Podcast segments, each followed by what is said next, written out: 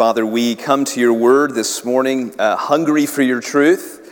Uh, Lord, we long for you to speak to us. We long for you to work in each of our hearts. Lord, we long to know you more fully today. Uh, Lord, would you make us more and more your faithful, holy people? Would you transform each of us into the image of Jesus? We pray for the power of your Holy Spirit uh, to be mightily at work in us here today. And we ask that you would do this in Jesus' name. Amen.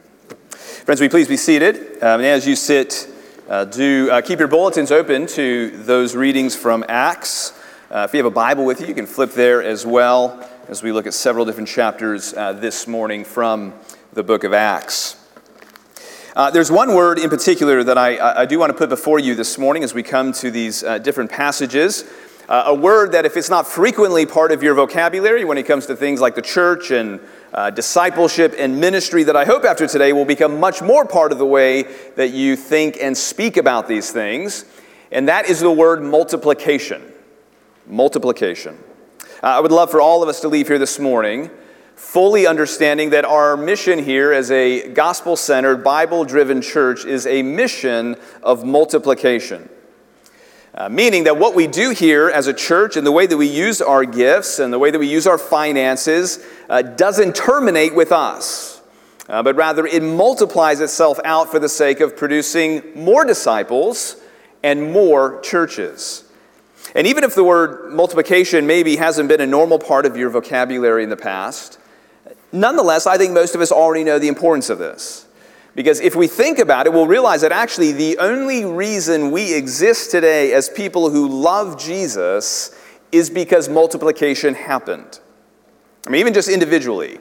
Now, I don't know all of your stories, uh, but the reason for me personally that I'm a Christian is because my grandmother, who loved Jesus, decided she was going to take the initiative and, and tell me about Jesus, and by God's grace, I believed.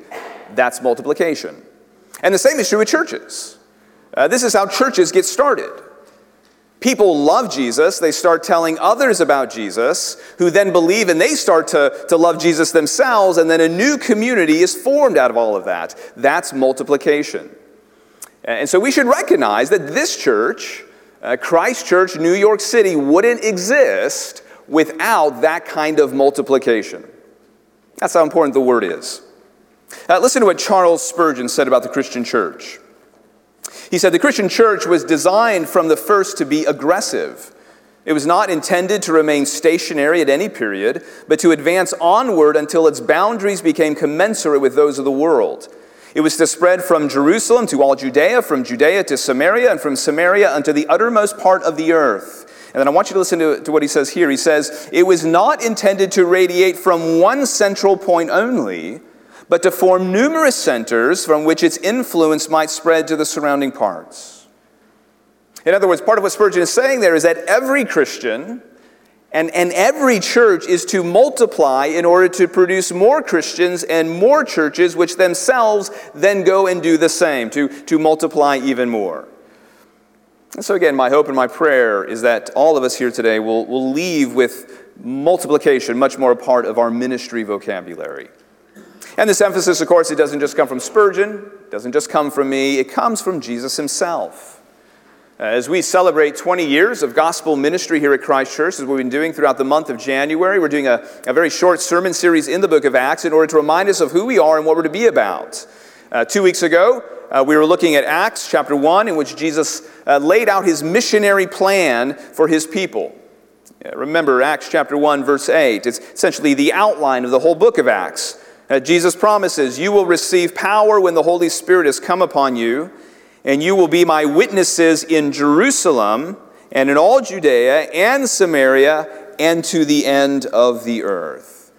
And that's precisely what happens then uh, in the book of Acts. And so, right there, that itself is a mission of multiplication. Jesus intended for his gospel message to multiply to go out and out and out, ultimately going out into the whole world. And that's precisely what you see happening throughout the book of Acts.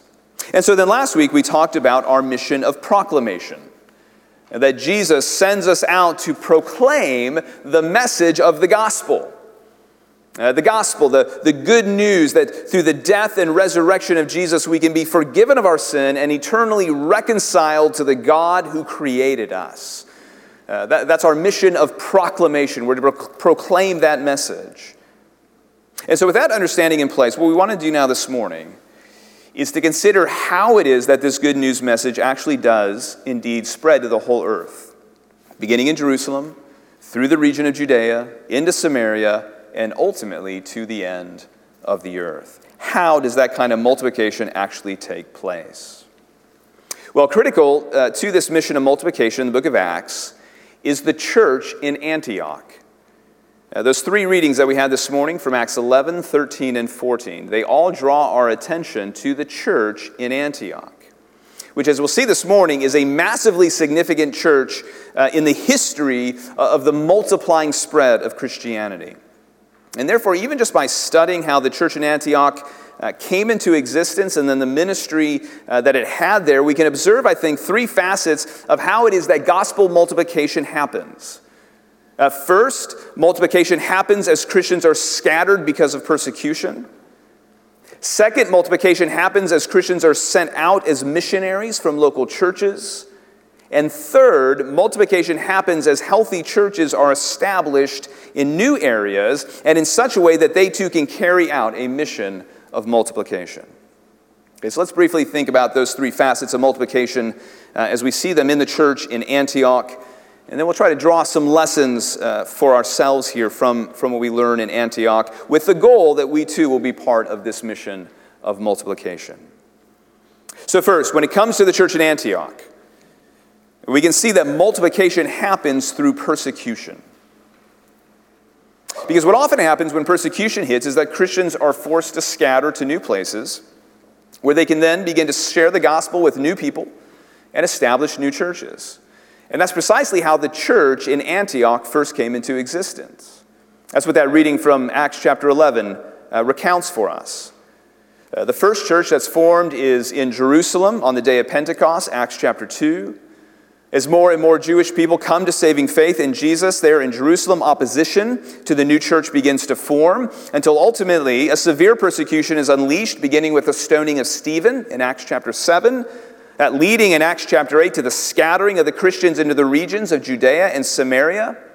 And ultimately, here in chapter 11, leading all the way to places as far away as Phoenicia, modern day Lebanon, uh, to Cyprus, which is off the coast there in the Mediterranean Sea, and to Antioch, which was the capital of the Roman province in Syria in the northern region of that province.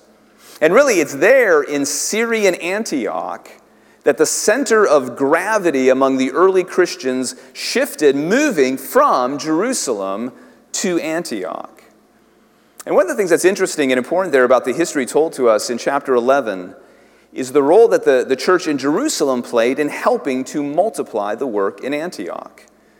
Though it wasn't uh, initially an intentional missionary endeavor, once Christians began scattering to Antioch because of the persecution, and they, they go there and they share the gospel, and they, they share it not just with, with other Jews, but they also begin to share it with Hellenists, uh, that is, with Greeks, with Gentiles.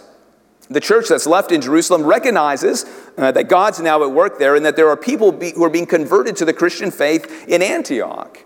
And so they send Barnabas to go and disciple those new believers who are there in Antioch. And then, as we're told here in chapter 11, when Barnabas gets there, uh, God uses him to continue to multiply that work such that the church is growing exponentially, and so much so that Barnabas now needs help.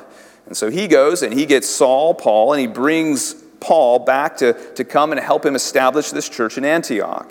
And so if you look at verse 26 there in chapter 11, uh, we're told that uh, when, when Barnabas had found Paul, he brought him to Antioch, and for a whole year they met with the church and taught a great many people. And in Antioch, the disciples were first called Christians.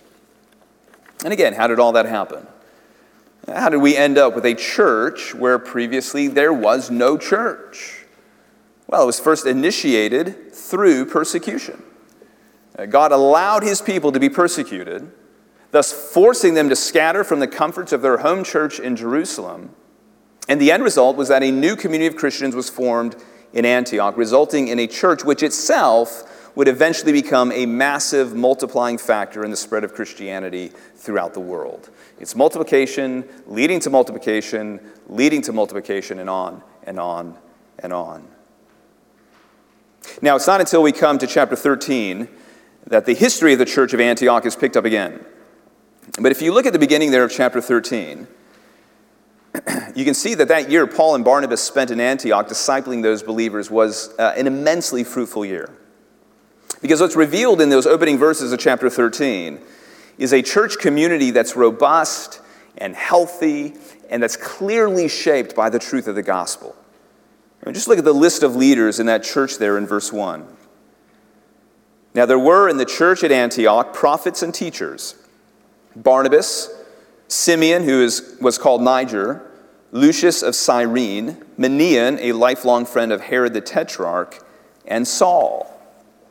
That's, that's, that's a very diverse group of people who are leading this church. Uh, Barnabas is from Cyprus, he's Jewish. Uh, Simeon is a Gentile who's black. Uh, his other name is Niger, which is Latin for black.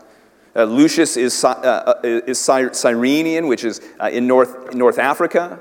Uh, Manaen, remarkably, was someone who it seems was reared as part of King Herod's household. And then finally, there's the great Jewish rabbi, Paul himself. Okay, so that's quite a heterogeneous church staff who are leading up this church in Antioch. And so here you have a, a group of, of leaders who aren't driven by, by race or by ethnicity or by background of any sort, but who instead are driven and unified by a shared love for Jesus Christ. In fact, as it's told here, this is a healthy worshiping community. Look at verse 2.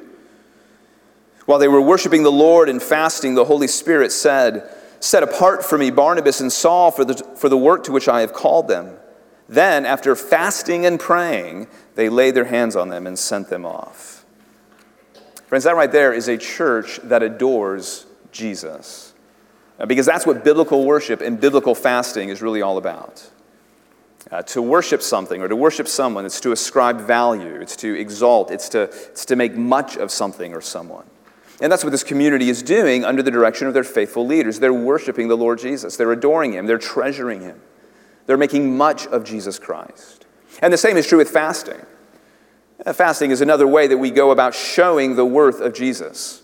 That's what biblical fasting is, is really all about. Uh, biblical fasting isn't about dying, dieting, it's not about simply eliminating something from my life that's bad for me. Uh, rather, fasting is me saying that I adore Jesus more than this thing that I'm giving up. And so the motto of biblical fasting should always be Jesus is better than this. Okay, whatever this is, whatever you're fasting from, whatever you're giving up, the motto is always Jesus is, Jesus is better than this thing that I'm giving up. Uh, in the case in Antioch, what they were saying by fasting is that Jesus is better than food. Now, we don't need to eat. Uh, that hunger that we feel in our, our gut, it just reminds us that Jesus is better than eating. And in that way, you see, fasting actually reorients their worship. It, it goes hand in hand with worship. It, it's helping them to focus even more on the supremacy and glory of Jesus as their preeminent treasure. Now, it's in the context of this adoration of Jesus that the main point of these verses is made. And that's the fact that God is now going to use this new church in Antioch to continue his mission of multiplication of getting the gospel message out to the ends of the earth. And this time it's not going to be multiplication through persecution, but rather multiplication through a very intentional sending of missionaries into the world. And that's the second point we want to observe about the church in Antioch that multiplication happens as local churches intentionally and prayerfully send missionaries into the world. Because that's precisely what happens here. Uh, again, verse 2 while they were worshiping the Lord and fasting, the Holy Spirit said, Set apart for me Barnabas and Saul for the, the work to which I have called them. Then, after fasting and praying, they laid their hands on them and sent them off. So, being sent out by the Holy Spirit, they went down to Seleucia, and from there they sailed to Cyprus. Okay, so Paul and Barnabas, who've been part of this church community for a full year, were now being sent out from this church to go into regions of the world where there wasn't yet any gospel proclamation being made. And so I, I just want to make sure that we don't miss the significance of this historically and missionally. And again, the significance of this can really be appreciated when we remember that the only reason we're here today as a church is because others, as they were led by the Holy Spirit, engaged in missionary efforts. Because understand that before this sending of Paul and Barnabas, there doesn't appear to have been any organized mission of the church beyond the eastern seacoast of the Mediterranean. Uh, this is the, the very first intentional, planned sending of missionaries into the world. Uh, before this, Paul had, had made no missionary journeys westward to Asia Minor, Greece, or Rome, or Spain. None of that had happened yet. Uh, before this, Paul hadn't written any of his letters, which were all the result of his missionary travels beginning here. And so, from here, resulting from this moment, Uh, the gospel would ultimately penetrate into the very heart of the Roman Empire. It would eventually spread throughout the world, including eventually arriving even in a place called New York City. And so this is hugely important for the worldwide spread of the gospel. Which is why I say that the best way for us to understand this mission, and the mission that we should have for ourselves as a church, is that it's a mission of multiplication. It's seeking to multiply the gospel of God's grace throughout the world, which means it's about multiplying disciples, and it's about multiplying gospel workers or leaders. And it's about multiplying gospel centered churches. And so ultimately, it's about multiplying worshipers of God, those who have been saved by His grace and who, who now love and adore the Lord Jesus Christ. And friends, that's our mission as a church. Listen, we don't want to have just a, a vague sense of wanting to do good in this world. Uh, rather, we want to be engaged in this very specific gospel mission of multiplication. That's why we say, you know, explicitly that our mission as a church is to make disciples of Jesus who make disciples of Jesus. Right? It's, it's about multiplication.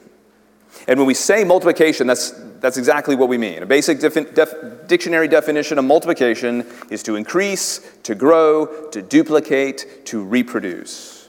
And that's what Paul and Barnabas are sent out by the church in Antioch to do. Again, hugely significant uh, the first intentional sending of missionaries into the world with the message of the gospel.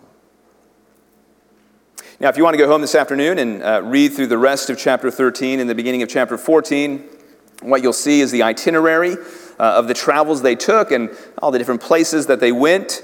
Uh, by my count, they, they stopped at more than 10 different locations over a two year period. Okay, so this is, a, this is a missionary journey that lasts two years. Uh, first, they depart from Antioch and they go to Seleucia and to the island of Cyprus. Uh, while there on the island, they travel from uh, one end of the island to the other, from Salamis to Paphos. Uh, after that, uh, if you have a Bible open, you want to look at verse 13 of chapter 13. They, they then sail from Paphos to uh, what is modern day southwestern Turkey, to Perga, which is in Pamphylia. Uh, then eventually they end up in a, in a, in a different Antioch than the, than the one they started in, an Antioch known as Antioch Pisidia, again, different from the Syrian Antioch from which they started. Uh, from there, they travel to Iconium, to Lystra, and then to Derbe. And that brings us to this section in chapter 14. So if you look at chapter 14, uh, beginning at verse 19, uh, you can get a flavor of what, what some of the journey was like for them and some of, the, some of the joys and some of the struggles that they faced all along the journey. Uh, as verse 19 begins, they're in the city of Lystra. Uh, but Jews came from Antioch. Again, this is a different Antioch from which they started. This is Antioch Pisidia. Jews came from Antioch and Iconium, and having persuaded the crowds, they stoned Paul and dragged him out of the city, supposing that he was dead. But when the disciples gathered about him, he rose up and entered the city. And on the next day, he went on with Barnabas to Derbe. When they had preached the gospel, okay, so it's a mission of proclamation, when they had preached the gospel to that city, the city of Derbe, and had made many disciples, they returned to Lystra and to Iconium and to Antioch. That is Antioch Pisidia. Okay, so, so now they're on their, their way back home to the Antioch, ultimately, from which they were sent. But as they go back home, they travel through some of the places that they initially had gone through on their way out there. And as they do so, they're doing the work of discipleship. Look at verse 22. What are they doing? They're strengthening the souls of the disciples, encouraging them to continue in the faith, and saying that through many tribulations we must enter the kingdom of God. And when they had appointed elders for them in every church with prayer and fasting, they committed them to the Lord in whom they had believed. Friends, you see what's taking place there? Uh, disciples are being made in all of these different cities, and churches are being planted and established.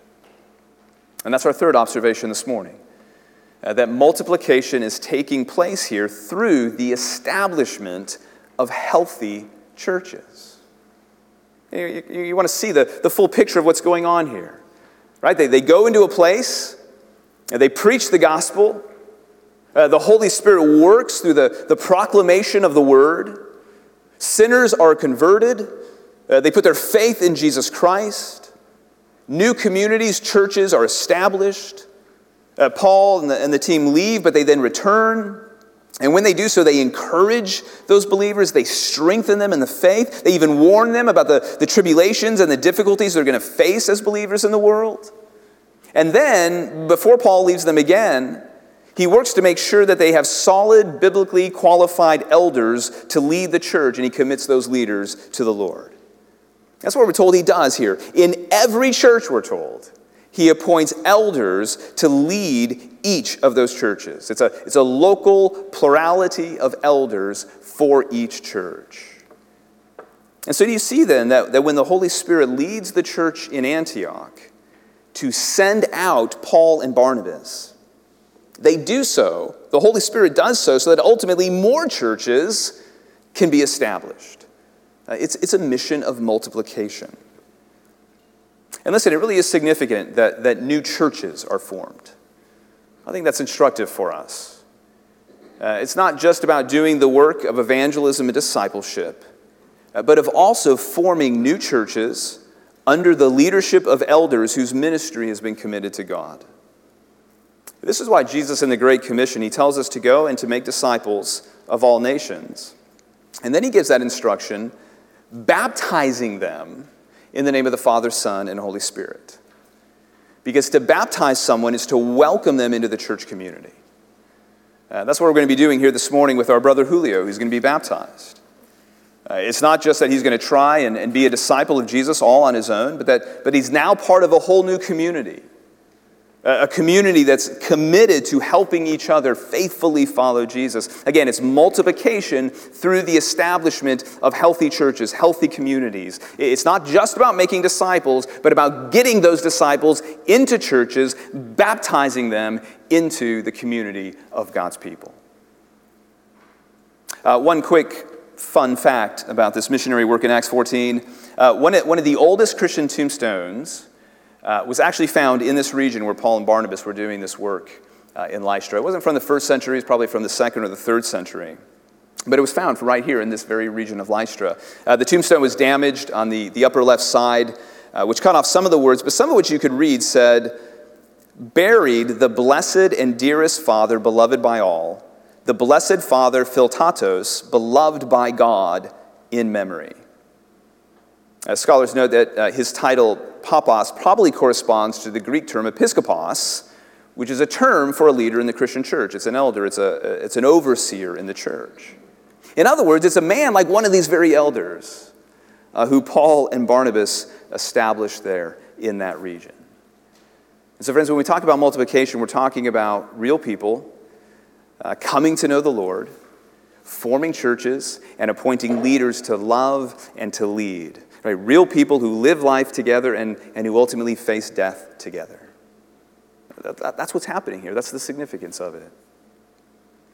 Antioch was first established as a healthy church which adored Jesus, and therefore, as a result, that church sent out missionaries who established more disciples and more churches of the Lord Jesus Christ. And I love the ending of chapter 14 uh, because this is the missionary report uh, in which the church can celebrate and give thanks for what God has done. Uh, verse 24 Then they passed through Pisidia and came to Pamphylia, and when they had spoken the word in Perga, they went down to Attalia, and from there they sailed to Antioch. This is the original Syrian Antioch from which they left, where they had been commended to the grace of God for the work that they had fulfilled. And when they arrived and gathered the church together, they declared all that God had done with them, and how he had opened a door of faith to the Gentiles. And they remained no little time with the disciples there in Antioch. So, as we observe the church in Antioch, uh, we see multiplication as a result of persecution, uh, multiplication through the intentional sending of people into the world, and multiplication through the establishment of healthy churches. Okay, so with, with these observations before us, uh, what are some of the lessons then that we should take away from this? Let me highlight four that I think are, are most important for us today. Okay, first, uh, we should learn from this that persecution may, in fact, be God's way of sending us out into the world. Now, perhaps you're feeling some pressure that it's no longer as easy to publicly be a Christian as it once was. Listen, if that's the case, don't let that discourage you. Uh, don't simply lock yourself away and refuse to engage with the world, but realize that this may, in fact, be God's way of sending you into the world on mission. Now, this may be God's way of dislodging you from some of the, the comfortable things of this life in order to create opportunities for you to share the gospel. So let persecution and marginalization encourage you to think more missionally about your life. Maybe God is opening up gospel opportunities for you that you don't even realize yet. Be ready for those. Second, we should learn from this that a vision and passion for mission is often formed within the context of genuine worship. For the church in Antioch, worship and mission, they, they were intimately connected. It was, it was as they were worshiping, it was as they were adoring Jesus that the Holy Spirit gave them this vision and passion for mission. Brothers and sisters, adoring Jesus and going out and proclaiming the name of Jesus are intimately connected. And so, if we want to do mission well, if we want to be a church that's engaged in multiplication, it will come as we adore Jesus above all else. It's out of worship and adoration that multiplication flows. Worship is always the driver for mission. As it's been famously said, you can't commend what you don't cherish. Which means we want to work at adoring Jesus with all that we are. We, we want, we need to cultivate practices that help us to treasure Jesus Christ above all else. And so, for yourself, what does that look like for you? And what are the things, the practices, the disciplines that you have in your life which help to stir your affections for the Lord Jesus? And maybe you have to do some soul searching here. That really stirs your affections for Jesus. In this case, it was worship and, and fasting. Again, that was the context for the development of this very significant mission of multiplication that changed the world. A third, we should learn from this passage to think strategically and comprehensively when it comes to mission. Now, for example, we should do so when it comes to who is sent and how they're sent. Uh, if we were to ask the question, who sent Paul and Barnabas, the answer would seem to have two answers. Right? It's clear, chapter 13, verse 3, that the church sent them. Right? It was the church that fasted, it was the church that prayed, it was the church that laid hands on them as an act of commissioning them for this work, and then it was the church that sent them off. And so the church sent them. But it's also true, according to chapter 13, that the Holy Spirit sent them. After all, it's the Holy Spirit who tells the church to take this action. And then chapter 13, verse 4 explicitly says that they were sent out by the Holy Spirit. And so, putting those two answers together, we could say that Paul and Barnabas were sent by the Holy Spirit through the church. And, friends, in that, I think we have a clear biblical model here for the kind of practice that we too should undertake as a church. Uh, John Stott rightly notes that when we work according to this emphasis on both the sending of the church and the sending of the Holy Spirit, that that keeps us from two opposite extremes. Uh, one extreme is that of individualism, by which a Christian claims direct personal guidance by the Spirit without any reference to the church. In other words, it's, it's people sort of Lone Ranger like, uh, operating apart from the church and doing their own thing without any real calling from the church. Uh, that's the, the extreme uh, of individualism that we want to avoid. But then the opposite extreme is that of institutionalism, in which all of the decision making is done by the church without any reference to the Spirit. So says Stott, although we have no liberty to deny the validity of personal choice, it is safe and healthy only in relation to the Spirit and the church. There is no evidence that Barnabas and Saul volunteered for missionary service. They were sent by the Spirit through the church. Still today, it is the responsibility of every local church to be sensitive to the Holy Spirit in order to discover whom He may be gifting and calling.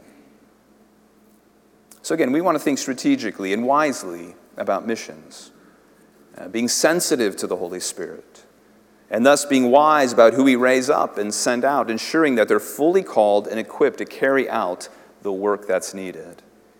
And so, listen, maybe as you pray and uh, you think about how the Lord might use you in this mission of multiplication, uh, don't try to be a lone ranger in this. Don't, don't try to do it all on your own, but rely on your church here to come alongside you and affirm the calling that you think the Holy Spirit might be placing on you. Okay, so we want to think strategically when it comes to who is sent and how they're sent, but we also want to be strategic and comprehensive in what it is that we do in the work of missions. Again, what we see here with Paul and Barnabas is that it's a, a complete, comprehensive mission. Now, they don't just go and preach the gospel and then hope everything works out okay. Uh, it's much more than that.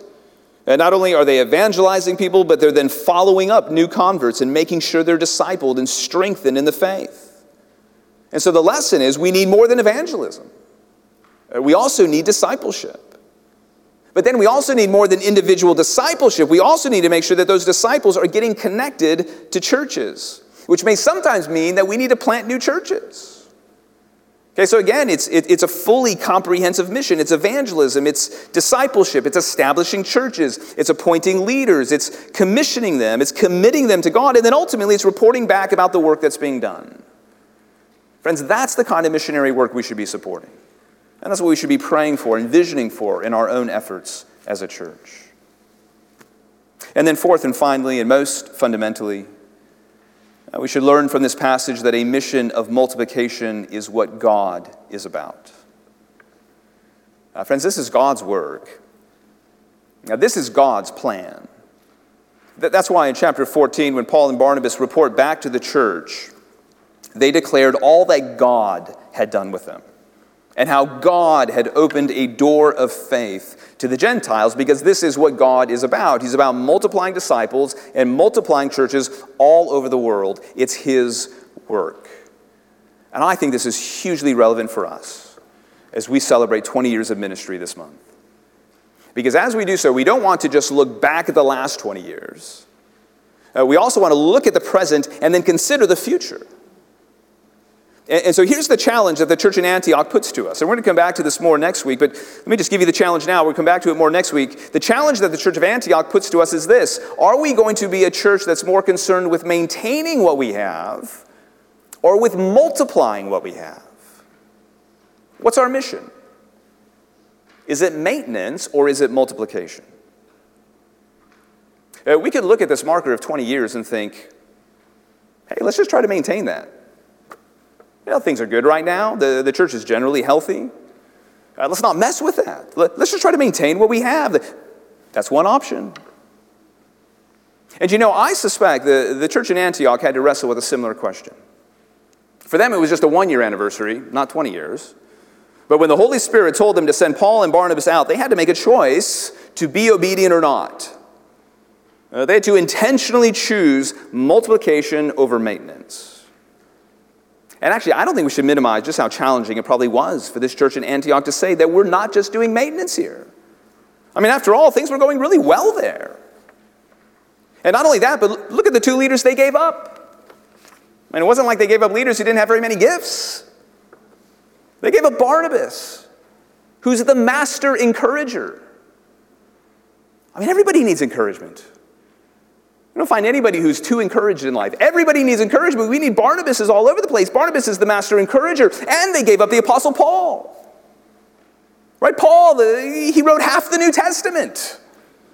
Imagine having Paul as your Sunday school teacher and then giving him up to do greater work. That's what they did. There's no doubt that this was hard for this church in Antioch. It takes courage to do this, it takes sacrifice to do this.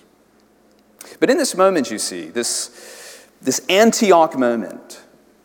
Uh, instead of choosing to look inward, they chose to get on board with what God was doing. And so they sent Paul and Barnabas out. Not easy to do. But you know what? They were able to do it because they adored Jesus. That's the picture that's given to us here that Jesus was everything to them. And so not only did they want to obey the Lord's command for them to do this, but they wanted others to adore Jesus as well. And so they did this hard thing of not just looking to their own interests, but of pressing outward to serve others with the gospel. Friends, I don't know what some of those Antioch moments are going to be that we're going to face this year, uh, but no doubt we'll face some. Uh, and when we do, will we choose maintenance or will we choose multiplication? Well, listen, as you wrestle with that, uh, keep in mind that one of the clearest points in the book of Acts is that God is a searching and saving God. That He's a God on a mission to multiply worshipers. And therefore, He's still sending us to, to bring Christ's message of salvation to the ends of the earth so that new disciples gathering together in churches under godly leadership will be multiplied. And God isn't aloof, and He's not passive, and He's not indecisive in this, and He's never in maintenance mode. He's never just coasting or drifting. God is sending, pursuing, searching, saving, and He calls us to join Him. So let's continue to win people to faith in Christ. Let's continue to baptize them. Let's be about planting churches that exalt Christ and growing churches with people who observe everything that Christ has commanded. Let's be what God is about. Amen? Right, let's pray. Uh, Lord God, we thank you for this wonderful example of the church in Antioch. Uh, Lord, we thank you for the work that you did through this church in Antioch and the people who were saved, the lives that were transformed, communities that were changed. Uh, Lord, we, we want to be of use in that way. Uh, we want, to, we want to join you in this work that you are doing. Lord, would you be pleased to use us?